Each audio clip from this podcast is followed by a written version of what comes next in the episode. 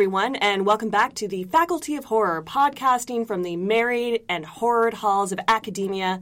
I'm Alex West with. Bonjour, je m'appelle Andrea Subissati. Et uh, on veut wish everyone a joyeux Noël, um, a, a bon New Year. Mm-hmm, um, And you know what? We're not going to do the rest of the podcast uh, in this broken franglais Thank because uh, we respect this film and the filmmakers and the French language Yep. uh, too much to do that. So we are here uh, for our annual holiday-ish episode of Uh-huh. the Faculty of Horror, and today we're talking about a really creepy movie Yes. very creepy movie, a very gory, disgusting movie, and one that haunts me for like a while each time I see it, and that is Inside or À l'intérieur. 2007, Julien Maury and Alexandre Bustillo. I think this was the first film that I saw of the new French extremity, which is perhaps appropriate because this was kind of the big kickoff, was it not? Well, I think, you know, there are a few different kickoffs you can look at. I mean, the first one I probably saw was High Tension um, shortly after it came out. And then I kind of forgot about that one a bit. And then I went to a local video store here in Toronto and I was chatting with the guy and uh, who was working there, and he recommended Martyrs. Was it suspect? No, it was Eyesore. Okay, okay. And they, uh, so he recommended Martyrs to me. I went home, I watched Martyrs, it fucked me up, and then I went back the next week to return it, and I said, "What else?" Uh-huh. Yeah, yeah. And then he was like, "Oh, well, then you must see Inside." Uh huh. Okay. And I was like, "Inside of what?" and he was like, "No, Inside." get it? Get it? And uh, perhaps uh, that wasn't terribly confusing, but I hope you all weren't too confused about the remake to this film, which is currently on Netflix. I was a hair away from tweeting, "Hey, Faculty of Horror listeners, Inside is on Netflix, so watch that for your homework." I think we did shout out Beatrice Dalle pretty intensely in the uh, pitch last episode. Okay, I so think so. Hopefully you got that. Um, and I did not watch the remake. Me neither. I thought about it. Hmm. And then I got creepy, weird feelings after watching the original, and I wanted to sit in those. So here we are. Right. We are talking about this film, which um, you know premiered uh, had its North American premiere at TIFF Mm-hmm. in uh, 2007. Um, it was a huge moment, I think, in this new French extremity movement because, again, it was as Andrea was alluding to, it solidified a lot of what was going on with this movement, and I think it does a lot of things very well. A lot of them we're going to talk about, but it really marries so many horror tropes with a political backdrop. Yeah. And to me, that's really the ethos of New French Extremity, and that's what separates it from something like torture porn or um, another kind of version of extremity, uh, because France was going through some shit. France has always been going through some shit. They're they're not a a quiet nor a delicate people, shall we say. Uh, they love a protest. They have to riot for their rights. There's a lot of things going on and a lot of issues. And I think Inside gives us a really interesting opportunity to talk not only about womanhood and motherhood, but the political backdrop which it's set against. Yes, indeed.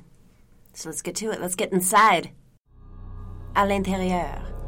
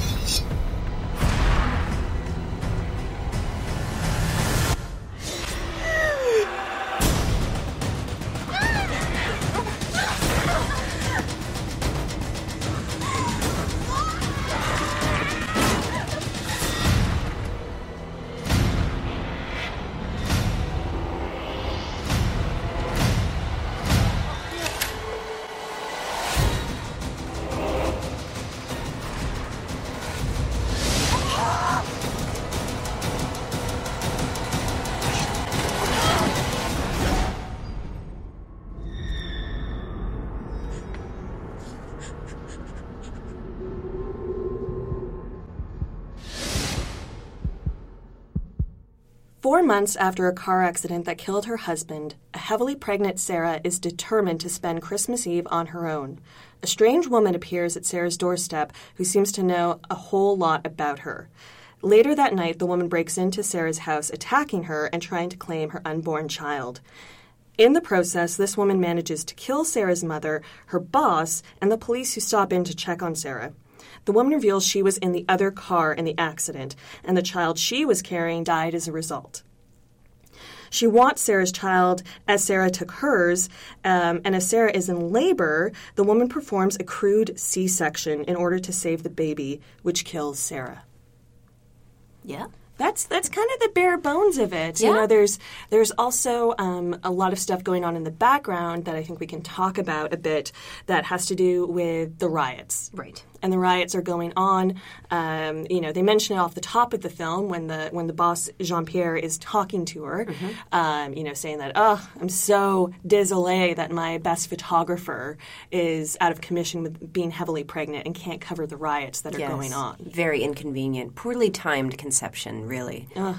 And then again, the police who stop in to check on her, they're, they're of course going to check in on this poor white woman in her nice house.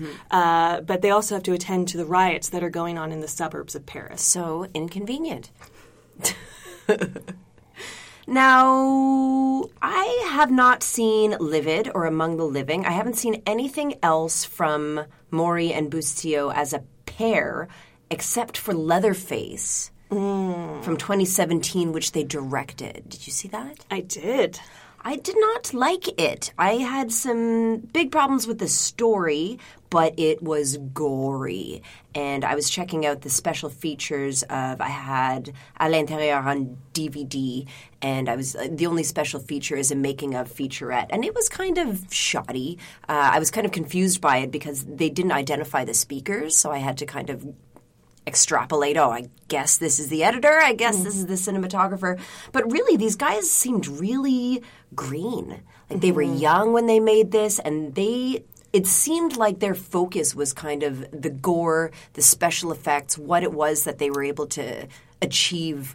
Um, that was very uh, visceral, and it's a great achievement in terms of in terms of the gore and the the special effects just blow my mind every single time and even seeing the behind the scenes things stuff that i wouldn't conceive of as special effects. I was like oh shit that was actually really hard because they did such a great job of it. Now i did consult your book alex. What? in looking back on this film, I took a quick look, and your book had a quote from Bustillo saying that he was inspired by pregnant friends. Mm-hmm. But I had read elsewhere that the directors wanted to subvert the slasher trope of men hunting women down. Mm-hmm. And I have a quote that we wondered what was the motivation for a woman to hunt another woman? And there it is. Listeners, if you've been listening to the podcast for a long time, you know that Alex and I have feelings about when everything female boils down to reproductive ability or disability. Yeah, and, and I think it's a good time to say or remind anyone um, that neither Andrea nor I have kids. We have never been pregnant to our knowledge. Um, so there is, you know, a facet of womanhood that we have not experienced. Mm-hmm. Um, so we acknowledge that mm-hmm. and we think motherhood is great and we think it's, you know, you can respect it, but you can also have a really fulfilling life as a woman and not have had a child or have been mm-hmm. pregnant or have been pregnant and not carried it to term. So it, it is one of those tricky things that.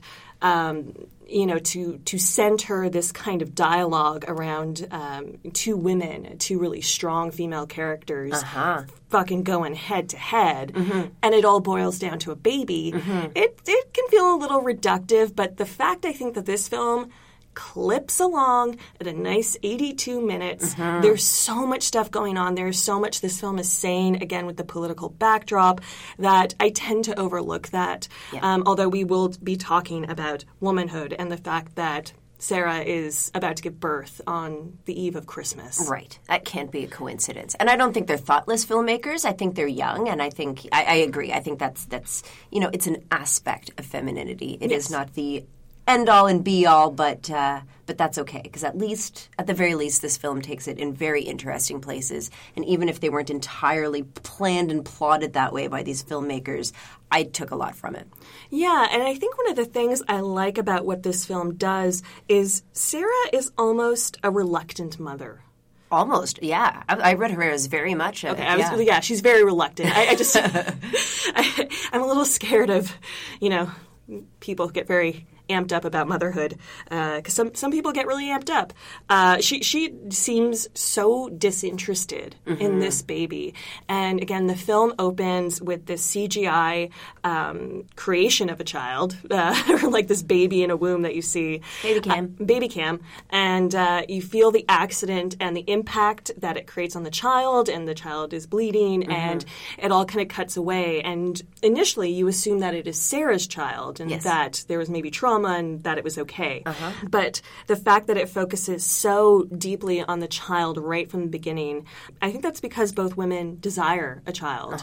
Um, you know, Sarah may have wanted this child with her husband, and now that the husband's gone, it's it's more of a burden or uh, perhaps a reminder of the pain she feels that she lost her partner. Oh, totally. And I think that's fair. I mean, again, I am childless, but I have a small dog, and I just spent a week in Mexico, and Dante had a dad. You know, I think it's really fair to want to embark on something, on that kind of responsibility with another person. And mm-hmm. when that other person is suddenly out of the picture for one reason or another, it changes things. Absolutely. And I think there's a huge taboo against, you know, women not wanting their pregnancy. So, so that was courageous from the get go to depict that the way it did.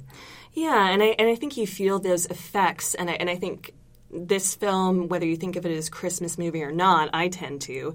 One of the ways it really invokes Christmas is the need for everyone to feel like they need to be around Sarah. Right. Not only is she about to, you know, give birth or, or be induced the next day, mm-hmm. but everyone is very concerned about her. Her mother, who she seems like short of giving the finger to, uh, seems like a very nice woman. Her boss slash maybe love interest, um, they they all stop in to check on her. The police are like, there is a pregnant woman, and we should go check on her. Um, that it alerts people to her presence, and I, I think there is a, a lot of concern and a lot of worry that goes around pregnancy because that is the next generation. It is the next child that is going to enter the world and you want to make sure it's safe and you want to make sure the person is cared for and I think this film is a really interesting metaphor towards um, the notion of pregnancy and then what happens when the child is outside the woman's body. you know, changes everything. it changes everything. And I've had friends who've had kids, and you know, they they can feel like so much love for their children, so much deep, unbridled love for their child, but they also. We, and this is what they've said to me. They've lost a bit of themselves because, you know, uh, they fo- have to focus so much on this child. Right. And then when people come to see them or people go do something with them, it's like, how's your kid? What does the kid want to do? What do they need? Right. Rarely do they ask what the mother needs. Not always.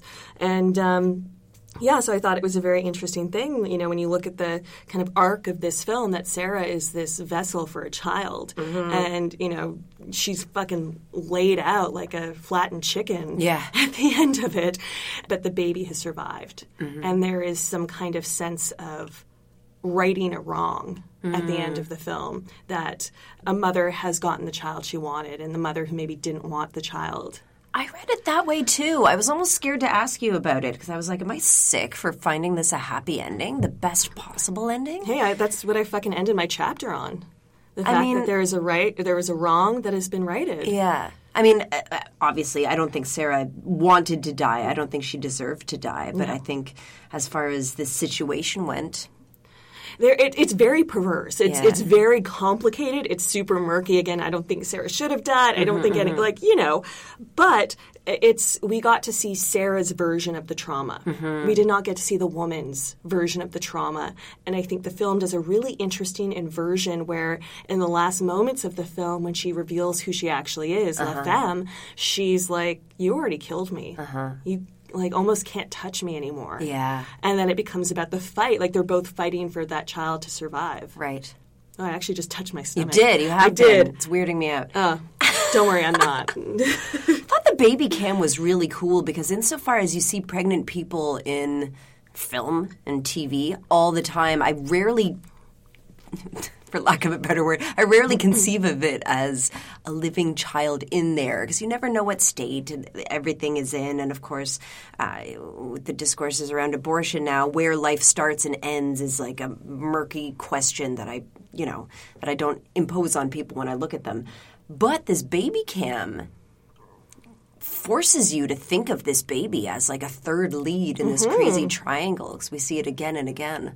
and especially as all the trauma that's going around, uh, particularly Sarah's body. Like she's beat the fuck up in this movie, ever, yeah. and it's all almost around her body, um, but except for her stomach, toward, except towards the very end. Right. Yeah, and it's creepy. It is creepy. It's gruesome. But we like to talk about the way Western society operates in this podcast, as I'm mm-hmm. sure you've noticed. And I think there is something to be said for the purification of motherhood. Mm, um, You mm-hmm. know, motherhood is like this beatific time where you are, you know, gestating this child, but you're also resplendent and you're glowy and you eat pickles. And it's all very sanitized. Um, and again, for a lot of the women I know and in women I've heard speak about it, they want to, um, frankly, just pull the curtain back and away from this sanitization of motherhood. It's weird. It can be a little gross. You poop funny, apparently.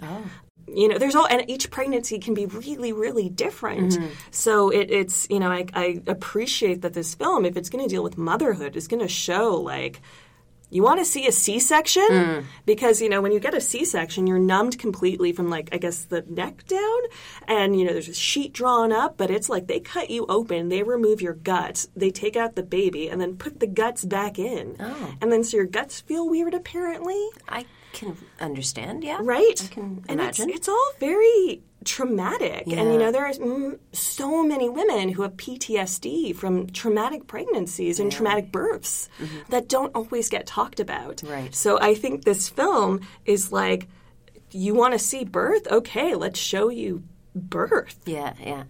Yeah.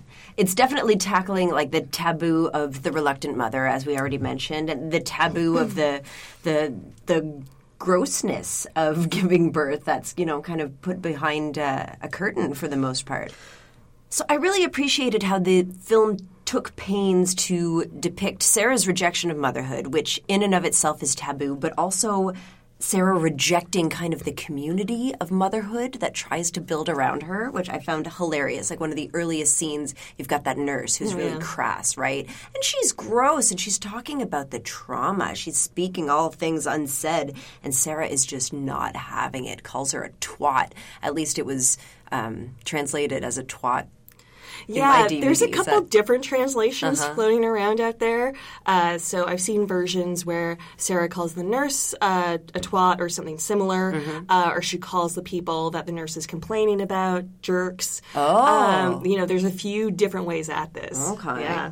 Well, I, I thought it was really interesting because there's this contradiction about pregnancy in society that women are treated differently when they're pregnant, and that's a fact. The vocabulary surrounding pregnancy is always so congratulatory. It's where you'll hear talk of miracles, even among people who aren't religious in the slightest. And even to myself, I kind of facetiously.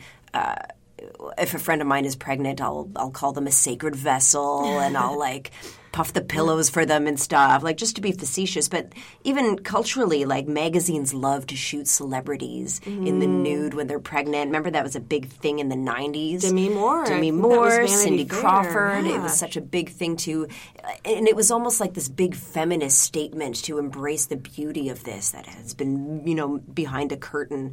And yet, we often classify pregnancy as a disability, especially in the workplace. Many women take a hit in their career, be it with regard to wages, advancement, or outright job loss. We've got breastfeeding is still stigmatized, even though it's a very effective way to get a baby to stop crying, which in itself is stigmatized. And let me tell you, on that flight, whoo boy. So yeah, I, I I definitely picked up on that, and I appreciated how it brought these things to the forefront. I've got a girlfriend of mine who works in advertising, and she was she was doing a study on Tampax, and she was saying that like delivering her research findings to a boardroom full of men about Tampax still made them kind of blush and get uncomfortable. So, like women are revered for this biological contribution to society and punished for it at the very same time. And I think that's a lot of what's going on in this film. Yeah, and something that we've talked about, I don't think we've talked about this book yet on the podcast proper, though we did do a giveaway for it, and there was we did an interview in our newsletter with the author Sady Doyle. Yes. and she came out with a brilliant book this year called "Dead Blondes and Bad Mothers," um, and it's a brilliant, brilliant book. It's very, very good. It's very good. Um, I say brilliant. Andrea says very good. Why would you do that? we we just have different ways of being effusive. It's very brilliant. It's very brilliant good. Brilliant. It's very good brilliant. So so this book is kind of a masterwork in talking about female monstrosity and why and how women are viewed as monsters within society. And she taps into a lot of different things: uh, horror movies, true crime, fairy tales. It, it's all in there, and she does a really brilliant job of, of kind of cutting through the noise and creating a really interesting narrative uh, that's very readable and very funny. Now, in her final section in the, in the book, which is about mothers, um, she situates motherhood in terms of a kind of Western cultural view and motherhood and birth as the kind of dawn of female monstrosity. And that is because women hold the power for human life. And that power can be very terrifying, especially to men who want to control and who want to be in power. So, some of them do. And some of them do. Um, you know, you look at all of the kind of, um, you know, pro life activism that happens. Mm-hmm. And it's it's fucking scary. And so the fact that women hold this power and we have to continually fight for our autonomy mm-hmm. to make these decisions for ourselves and oftentimes we have succeeded in being able to make these decisions for ourselves that's very scary to a lot of people. It's it's a power that cis men lack mm-hmm. It's it's like the biggest thing they lack. They cannot reproduce. Yes, you know you need um, you know cis man to help the baby along, but you know after that it's it's up to the woman. And so we are the bearers of power. We are the threshold Yeah. of, of human life. Yeah, and I think that like as an anxiety that's as prescient as it was in 2007 as it was like harkening way back to Black Christmas. Speaking of Christmas time of year, you've got uh, Olivia Hussey's boyfriend just being like, "Well, it's my baby too," and you know she flexed, and that was in the '70s, and this is what 30 years later. Yeah, and I think there is some of the beautification of motherhood that we were talking about is very it's very traditionally feminine mm-hmm. in that perfect viewpoint of you know a beautiful pregnancy with a glowing mother who does all of this stuff. It is very traditionally feminine. Mm. And i think that can be seen as a desire to create this kind of subservient narrative where you mm-hmm. are to be protected, you are to be cared for, and you are um, taken care of. And I think we all, you know, know through society and the impediments to getting access to health care, to getting good treatment, to, um, you know, God forbid your child has a problem once they're born. Um, it's it's kind of to keep everyone status quo and not to talk about you know uh, birth is traumatic birth is scary or birth can be okay you know we I, and i've seen more and more women who've given birth um, have those dialogues and, and have them and i think that's actually quite empowering Yeah. you know sharing stories being authentic and saying i love my kid but this was fucked up Yeah, yeah. Yeah, and uh, with the dawn of the internet, I imagine there's more resources than ever for people to connect. Um, each of my sisters has three children, and I remember one of them, she's always posting on Facebook about, oh, like, hey, two of my kids were crying and the other one was screaming, and people were glaring at me, and where is the sisterhood? Where is the sisterhood of mothers?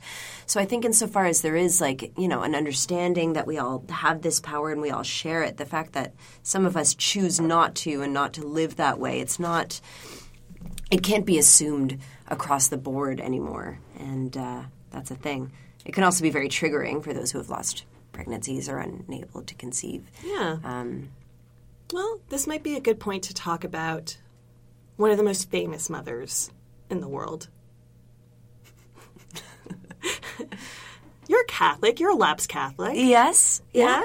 She's popular. She's pretty popular. She's, popular where I just came from. Yeah, that's yeah. true. Uh, Andrea was in Mexico, mm-hmm. FYI. She had a vacation. And it was the Festival of the Guadalupe. Mm. Which is basically seven days straight of party, party, party, parades, parades, parades, and like this song on repeat that's like it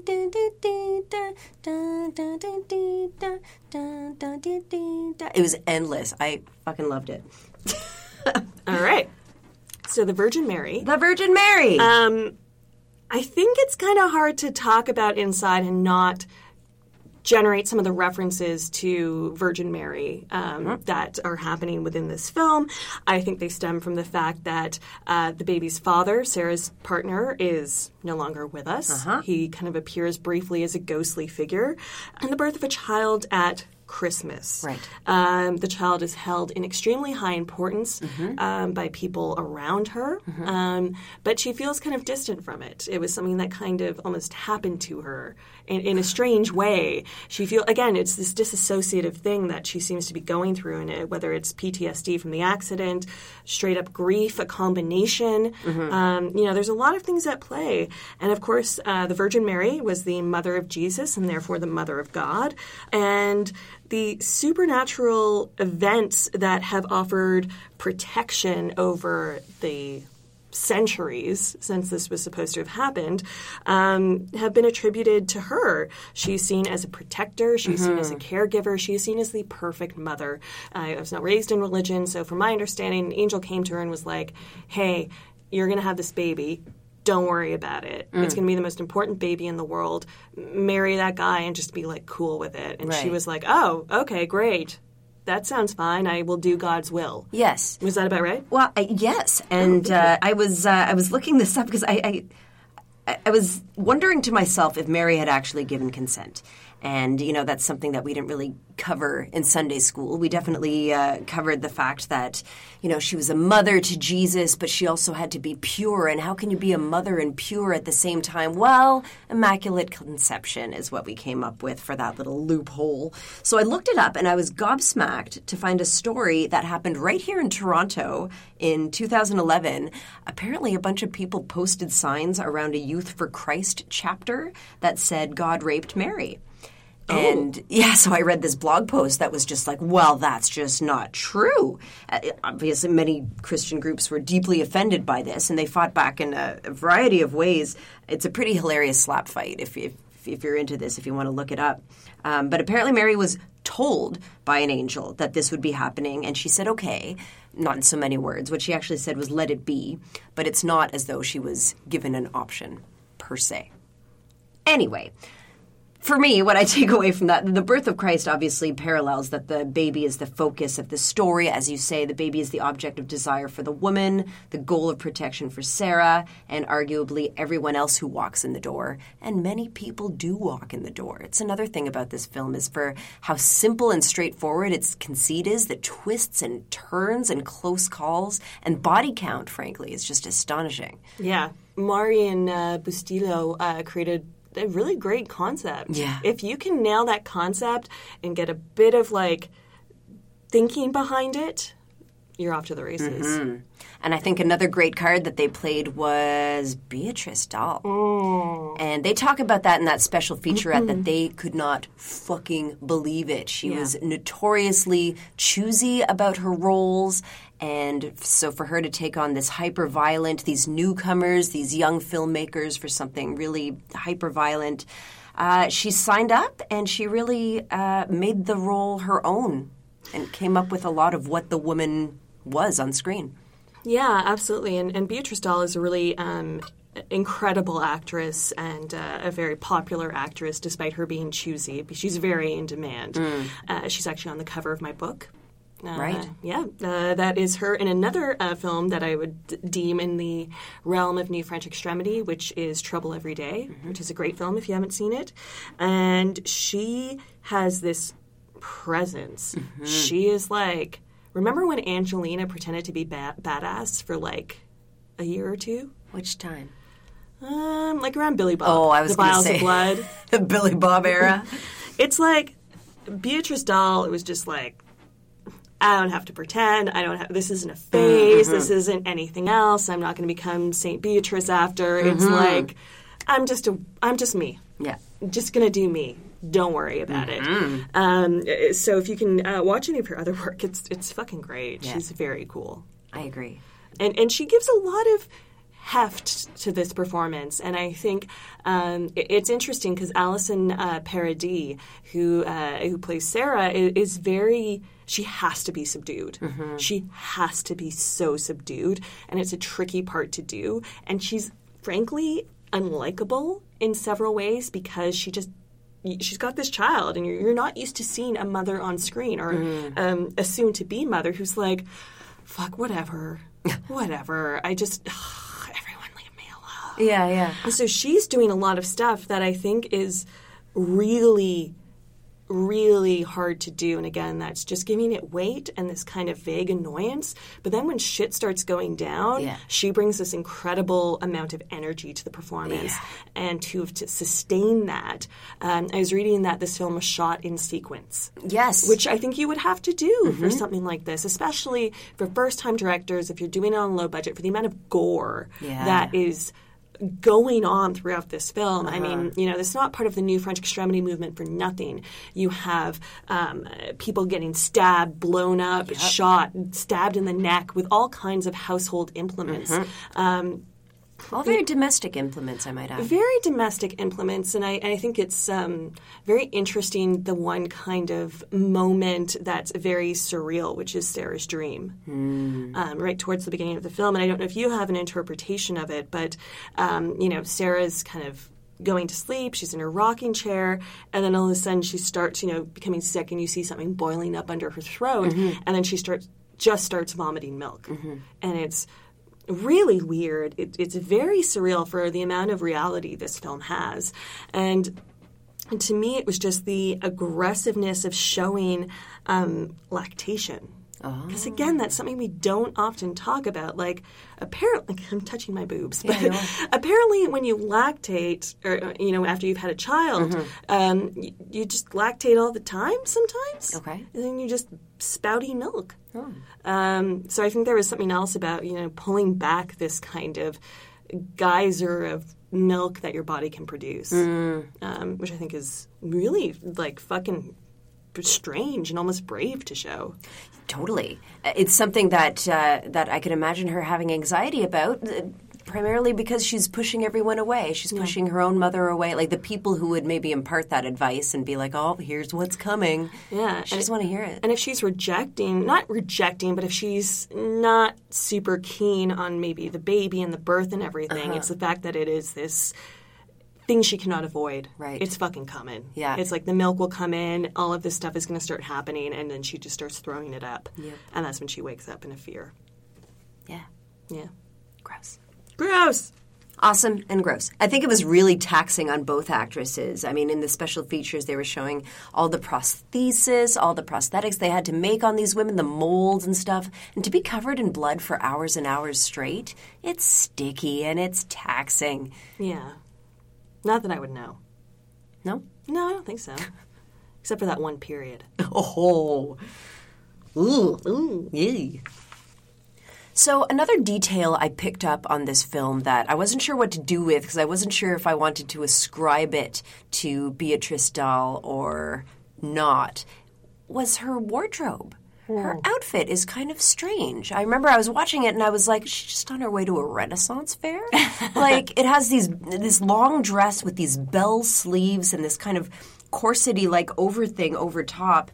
It it made me feel like it was some kind of horrific throwback to a midwife or a doula or like it just kind of like this old form of midwifery. And so that got me thinking about uh, midwifery in general, and uh, I pulled up some things. So, um, a midwife, just to clarify terms, is a medical professional trained similarly to a nurse, and they're trained to recognize variations from normal labor. They can deal with some deviations in a non intrusive manner. They may refer to a physician if something is out of their purview, but they're, they're also trained to support a pregnancy stage and the postpartum period, like counseling and stuff like that. Um, And midwifery has been around for as long as babies have been born. There are references to it in ancient Greek and Roman texts, as well as the Bible. And knowledge of this craft was passed between women as apprentices practiced along elders. And then 1484 came around, the good old Malleus Maleficarum, Oh, yeah. that I think we've talked about on this podcast, which declared that midwives were the most dangerous sort of witches because they preyed on new families. And so that's when baby snatching kind of became a trait of the witch, which we see, you know, in fairy tales such as Hansel and Gretel. Right. And also in The Witch, uh, Robert Eggers movie. Is that why he made us stop stealing babies? That's why I made us stop? Yeah. That's why I want to start.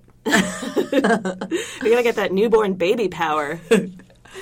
So, what I found was that in 1902, Great Britain set up a central midwives board to train midwives, which gave them a sense of professionalism that's become more common in Europe. But in the US, American physicians waged war against the practice of midwifery, basically to keep childbirth in the medical institution and therefore in the hands of men. And it gave rise to the idea that childbirth should only occur in the hospital under professional care. And the West slowly opened up to midwifery once more in the 1960s and 70s because there was kind of the hippie countercultural mm. movement toward natural living and natural childbirth. And midwifery was illegal in Canada until the 90s. what? You believe that? No. In 1981, a midwife in British Columbia was charged with practicing without a license. And now there are bachelor degrees in midwifery and bodies to regulate who gets to use the title registered midwife. So I thought all of that was very interesting. And I also learned what a doula was. Okay, what's a doula in distinction to a midwife? A doula, uh, it's mostly a support role.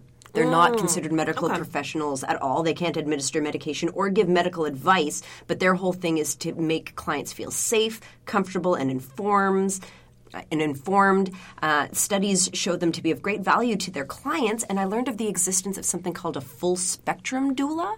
And a full spectrum doula provides support for all reproductive experiences, including abortion, stillbirth, queer family planning, adoption, etc. They often identify as activists and they fight for the human rights of their clients. That's awesome. I know, I thought so too. That's very cool. Well, and I, I think there is something very interesting in this film about the um, almost natural instinct both women have towards the preservation of life. Um, like one of my favorite slash moments I can never watch in this film is when Sarah gives herself a tracheotomy. Oh my god. I cannot tell you how many times I've seen this film between my love of it, between writing a book where I had to write about it, between doing it on the podcast. Maybe just under 10 times, let's say. Each fucking time, I'm like, ah! It is so fucking intense. Maybe we would have the presence of mind to do that. I don't know if I'd have to be pregnant to do that. Uh, Well, certainly if you were dying and you were choking on your own blood, maybe you'd stab yourself in the I throat, don't even pregnant know or that not. that would work. And that is actually the second most harrowing tracheotomy I've seen in cinema. Who was the first? um, the Haunting of Julia. Did you ever see that? Oh yeah, That yeah, one's yeah, yeah. That one was also good. That's bad. Um, and then again, this kind of instinct where you know, as um, Sarah's in labor, she's clearly you know dealing with massive body trauma, and and the woman knows that it's like okay, we just cut it open. And I mean, that's what she was trying to do when Sarah was sleeping with the scissors. Yes. You know, there. I mean, I, I wouldn't have done it when she was just sleeping. I mean, she, she would have woken up. Um, but I think there is something to be said for the kind of instinct that these women have for the preservation of life. You know, for Sarah, it was preservation of herself with the tracheotomy. And the one point she really stops the woman in her tracks is when she holds um, the object up to her stomach, like she's going Right. to stab it. Yeah. And then the woman, she, the life she wants to preserve is the child's. Right. Because that's who she sees as she needs and it's deserving of her. Mm-hmm. I I mean, we talk about the di- the distinction, and I think there is a lot of distinction between, you know, men are knowledge based and women are based in instinct. Mm-hmm. And all right, fuck it, women know how to do this. Right. Game on. Yeah. Yeah. I didn't see the remake uh, we were discussing earlier. I didn't see the 2016 remake, but I did read up on the ending, and it is a different ending. Can you Shall I it divulge it? 'Cause Yeah, if I you don't, don't mind. watch it. Yeah, I can. Uh, basically, it's it's the same film, except it takes place in suburban Chicago. Mm-hmm. Chicago riots, you know. And uh, the woman dies saving Sarah from drowning. Oh. Yeah, they both wind up in the pool and under a cover, so they're both going to die. But uh, the woman saves Sarah, and Sarah survives and gives birth in the pool. Oh, so it's kind of like that Martyrs remake ending. Yes. Why do we do that? And by we, I mean the West, even though that was a Spanish director. I don't know. Um, I I think there is if you're going to remake a film that is beloved among um, you know hardcore horror fans, y- there's a sense that you need to change it. I guess. You need to do something different to Yeah. it. Um, keep it interesting. To keep it interesting. Otherwise, you've got Gus Van Sant's Psycho. Um, but it's it's also the brilliance of these films is how I don't know if they're nihilistic so much as they are deeply complicated. Mm. And I think so many people have different readings of it. Like Yeah. you there listening could be like, that's a fucked up thing to say. A wrong was righted Mm. at the end of Inside. But that's certainly my takeaway from it. Mm-hmm. And I think there's multiple interpretations you can have of the emotional outcome of this film, Mm-hmm. just as like you could with Martyrs or Calvaire or uh, High Tension. You know, there's there's different heroes and villains, and it depends on who you are Mm-hmm. um, to view that. And I think these films are really challenging in that way, and that's why I really like them. Mm-hmm. Yeah. I certainly was very sad that Sarah died, but and and truly one of one of the creepiest scenes I've ever seen in cinema that just ugh, chills me to the bone every time I see it is the image of Beatrice Dalle badly scarred with a baby in her arms and that red light mm-hmm. shining down on her like gently rocking in the chair. It just it fills me with such fear mm-hmm. that I can't even explain it. Like it, it just that's such a personal thing for me. Mm-hmm. It just scares me. I can't explain it um, It's like a chilling subversion of like you know you know motherhood. Yeah. That's such a sweet moment, and mothers are so supposed to be so nurturing. And insofar as we have seen her completely unhinged, we've seen her capable of terrible acts. To also see that side of her, I think, is to know that that duality can exist in a person. there she because you see this like moment of like she lost everything Yeah. She lost everything and then she got the thing she wanted Yeah. at this incredible cost mm-hmm. that is ugh. But I certainly think, you know, if we want to talk about this film in terms of the horror genre, and, and certainly um, Maury and uh, Bustillo have talked about, and, and many other directors have talked about this, how France doesn't have the strongest tradition of horror films. No. Um, it, it has an incredible cinematic history. It has made some great horror films, some of which we've talked about with Eyes Without a Face. There's also the films of Jean Rollin. Um, eh, you know, it has done stuff. It's not to say it hasn't done horror, but cinema in France is seen as a high art form. It's not like goofy entertainment. It's not Marvel movies. It is important cinema. Um, the French were, you know, th- created the technology, you know, with the Lumiere brothers. So there is a huge significance to this. So to do something like horror is seen as kind of quote unquote low and tawdry and base. Uh, so for them as horror fans who wanted to make a horror film, it was a bit of a struggle. It took a while. You know, they had to get financing, pull it together, and then they made this kind of bombastic film, which didn't do very well in France. It did well like all around France. It found its horror audience through TIFF, I think, you know, and, and Dimension Extreme, and it got released. It found that audience. Um, but I think it also pays you know subtle homage to um, so many different horror themes that have precipitated it. Yeah. So for me, I don't know, maybe it's different for you. I would say that this film is in a narrative construct very much indebted to the home invasion Sure. Yeah. uh, subgenre. Um, and I think the home invasion genre is really different because it keeps coming back. It's a great tried and true trope. Um, and I think each time it comes about, each time you see a home invasion film, it speaks to the kind of current fears or the s- specific fears that the filmmakers want to address. So um, you look at something from um, anything from like Straw Dogs to The Purge. Not there's a similarity between them, but I think their politics are um, grappling with very different things. Totally. So for me, when I think of Inside, I see the child as the objective, this protection of this nuclear family, uh, which both women are, are in some way struggling for. Um, you know, Sarah's grieving for the loss of her. She's about to give birth to this child, which was supposed to cement this nuclear family, possibly in her mind. And the woman is trying to reclaim the child that she lost because of the accident. Um, and I think it also, because of this film and the way it's structured with the riots going on in the background, mm-hmm. it speaks to the incredible amount of, frankly, white privilege that we're, we're constantly talking about, constantly dealing with, and it does so in a way that feels almost seamless. Mm-hmm. And that's for me what kind of puts this film above many others. And and essentially I think for me this home invasion film stems very much from the fact that riots were happening in France. They were happening in Paris. It was an incredibly scary time in France, um, you know, in the mid to late 2000s. And it, white people would just take to their homes and fucking hide out. Again, similar to the purge in that way, they were just like, shut it down, lock it down. It's fucking empty. Don't worry about it. We can be safe, and that's fine. It was a very self serving kind of protectivity.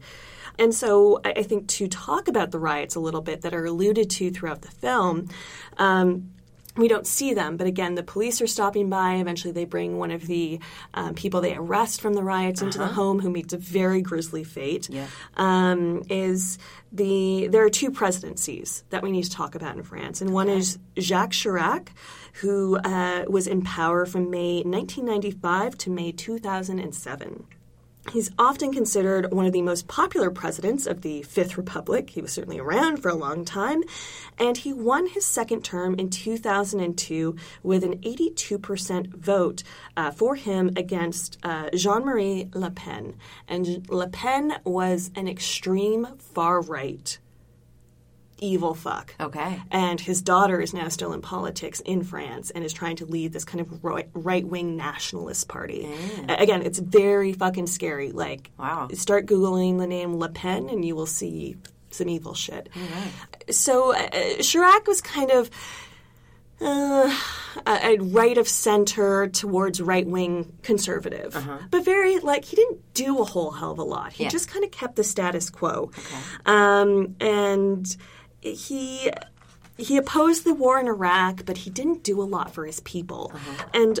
Often he was criticized, uh, and he was criticized for this notion of the French malaise, uh, this kind of depression which settled over France during his um, uh, period in office. And it was this feeling that the French, or the quote unquote typical white French person, um, was becoming obsolete. Um, there was a mass unemployment crisis, uh, a crisis of the French identity, and anxiety around nationalism and globalization. That sounds so familiar. It sounds so fucking familiar. it's almost Short- as if this plays out again and again. short of putting up fucking walls, Yeah. there was a lot of fear and a lot of panic. And essentially, um, so in Paris, you know, you've got this, and, and this is again why I find um, New French Extremity so fascinating because we think of Paris and we think of the city of lights and the city of romance, Romance, and yeah. all of these, you know, things like I'm going to go to Paris and I'm going to go drink a glass of wine where Ernest Hemingway drank a glass of wine, and, yeah. and all of this beautiful things that I'm going to go do. Whereas there is um, a lot of segregation, Yeah. and that takes place in uh, mainly around the Paris suburbs. Okay. And uh, they're called the banlieues, and um, there's many of them. They host a huge amount of the population uh, in and around Paris. And they often um, are home to a lot of immigrant families. Um, but there's also a lot of um, Arab communities, a lot of African communities um, who are being mistreated. Uh, they do not receive the kind of government support they need. They do not receive the kind of infrastructure they need. And so they are being oppressed. And this all came to a head in 2005. And this is a timeline I kind of paralleled and consulted with a BBC article, which we'll post so you can see the full timeline. So on October 25th, uh, 2005, the the then Interior Minister, Nicolas Sarkozy, was hit with stones and bottles uh, during a visit to the Paris suburb of Argenteuil.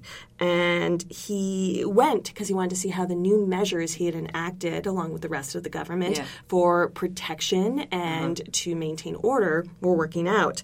Um, Not so good. not so good um, because he's an asshole. He said after that incident, the neighborhood should be cleaned with a power hose. Wow. And then he said some other really shitty stuff that I won't get into.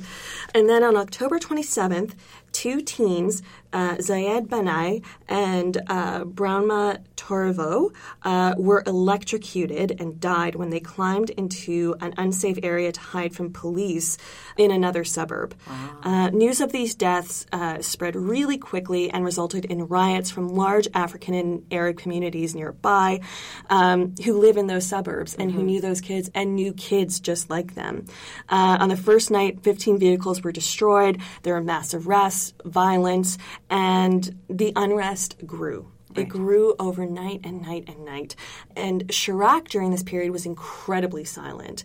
He was kind of coming out, but also not saying very much. Meanwhile, Sarkozy pledged a zero tolerance policy in the weeks following and basically enacted martial law mm. in Paris and within the suburbs, resulting in even more violence, massive arrests. And once the riot police and the martial law was enacted, it all got shut down very quickly. Mm-hmm.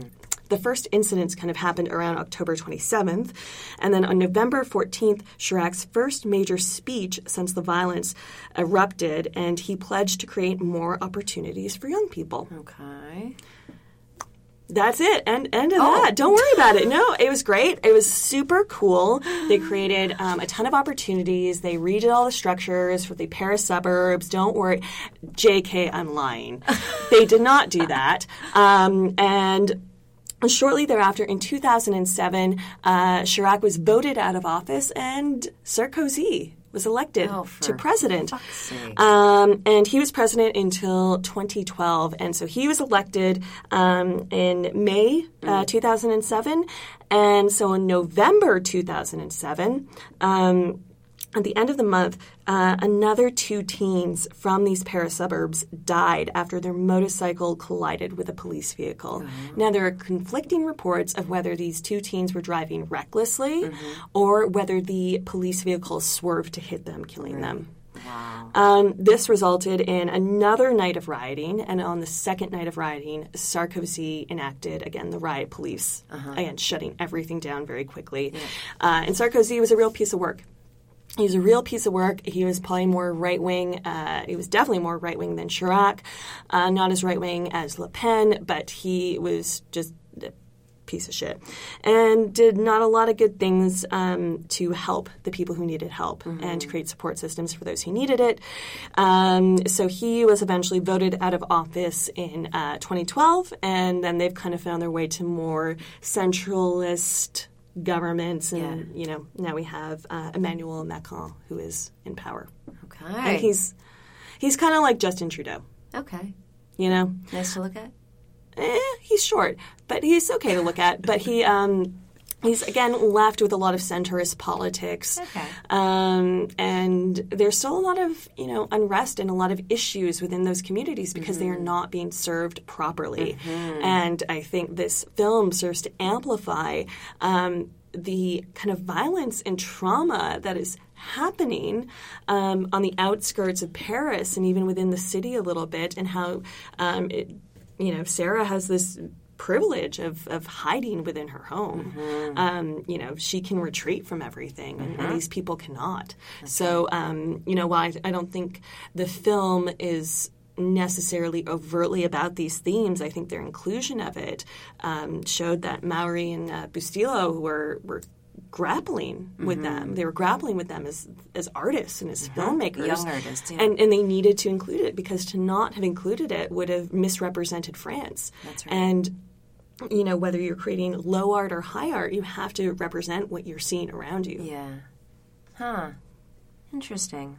Because yeah, I, I mean, it exists. I wouldn't say it's central to the plot, but it does. Uh, it does kind of come in and out seamlessly enough that uh, that as to be significant. And you're right; it situates it as very French of the moment. Yeah, and I think too, if if we didn't have that angle, I don't think this film would be certainly as important and as resonant as I see it. Mm. I think it, you know, we as as artists, as as white artists, you mm-hmm. know, we owe it to ourselves to call out the shit we see, um, whether overtly or ingrain it in some kind of storytelling. Right. Um, so maybe maybe that's something you guys picked up on when you were watching it. Maybe it's something you're thinking about now, or you're like, "Fuck off! Politics has nothing to do with horror." Who knows? Who knows? But for me, I, I think. Um, there's a lot of other films uh, that came out of France that have to do with this kind of um, um, issues that really are the, the French are dealing with and have been dealing with for a long time. Yep. For more on that, read my book. And what is horror if not a great, big, distorted mirror, right? I mean, I believe that. yeah. So, to wrap up, I think it's worth mentioning that uh, this is also an anniversary episode. Oh, yeah. It's an anniversary of Jesus' birth. And also the Faculty of Horror podcast. Um, This is year seven, folks. I can't even believe the words coming out my mouth. Seven years ago, we sat in my living room with a USB mic and made our very first episode Black Christmas versus Halloween. Halloween. Oh, and we were so cute, and listening to that, I cringe, but it also warms my heart that we stuck to it seven years later. Uh, remember when I got you into this podcast when I said we could just do like six episodes and see how it goes? Just a little mini series and see how it goes. It's been amazing. It's been incredible. It's been such a journey, and uh, the last couple of years in particular, last year with launching the Patreon has been so wonderful and amazing. Going to Salem has been so wonderful and amazing. So while we celebrate the holiday, let's also celebrate you guys, because holy shit. Seven years of the Faculty of Horror is no fucking joke. Yeah, I, I think you know so many of you have been with us for such a long time, and we've gotten to talk to you, and we've gotten to know you. You've come to see us. Um, you've, you've come by to see the Rue Morgue Manor. Like it's really cool. We've got a little community going on, and we're both very, very protective of all of you. And um, so it is the holidays. I'm very grateful to be spending a bit of it with Andrea. Um, I hope you all take a bit of time out to uh, you know spend it with people you care about, or do something really good uh, for yourself or someone else. And um, you know, when when a strange French woman, no matter how attractive she is, comes knocking on your door and says your husband's dead, you say no or non, Non. Non. non. Non merci. non merci. So, no homework for you guys over the holidays because January we're going to be back with our year in review episode, as is custom. Yeah, I mean, you know, I use this time. I use the time off from my work uh, to catch up on a lot of films. Me So too. I have a lot of Oh my catching God, up to so do. much catching up to do. Yeah. But it's really fun. So, um, you know, watch all the films you're meaning to watch if you've got the time. Um, I don't know. Dare I spring this on you, Andrea? Now, should should the January episode also include our, you know, best of the decade? Perhaps. Mayhaps. Definitely some bloopers. Mayhaps some belches. Ooh.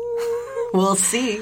Well, um, it's it's been a great seven years. Um, I'm so thrilled we got to talk about Inside. This movie Yeah. fucks me up, and it's it's kind of in my top five ever of horror. Really? You know, to be fair, I do alternate between Inside or Martyrs, depending on how existential I'm feeling on the Okay, day. But right now, it's Inside. All right. Well, Yeah. let's roll with that. So, until the year 2020, guys. Office hours are closed.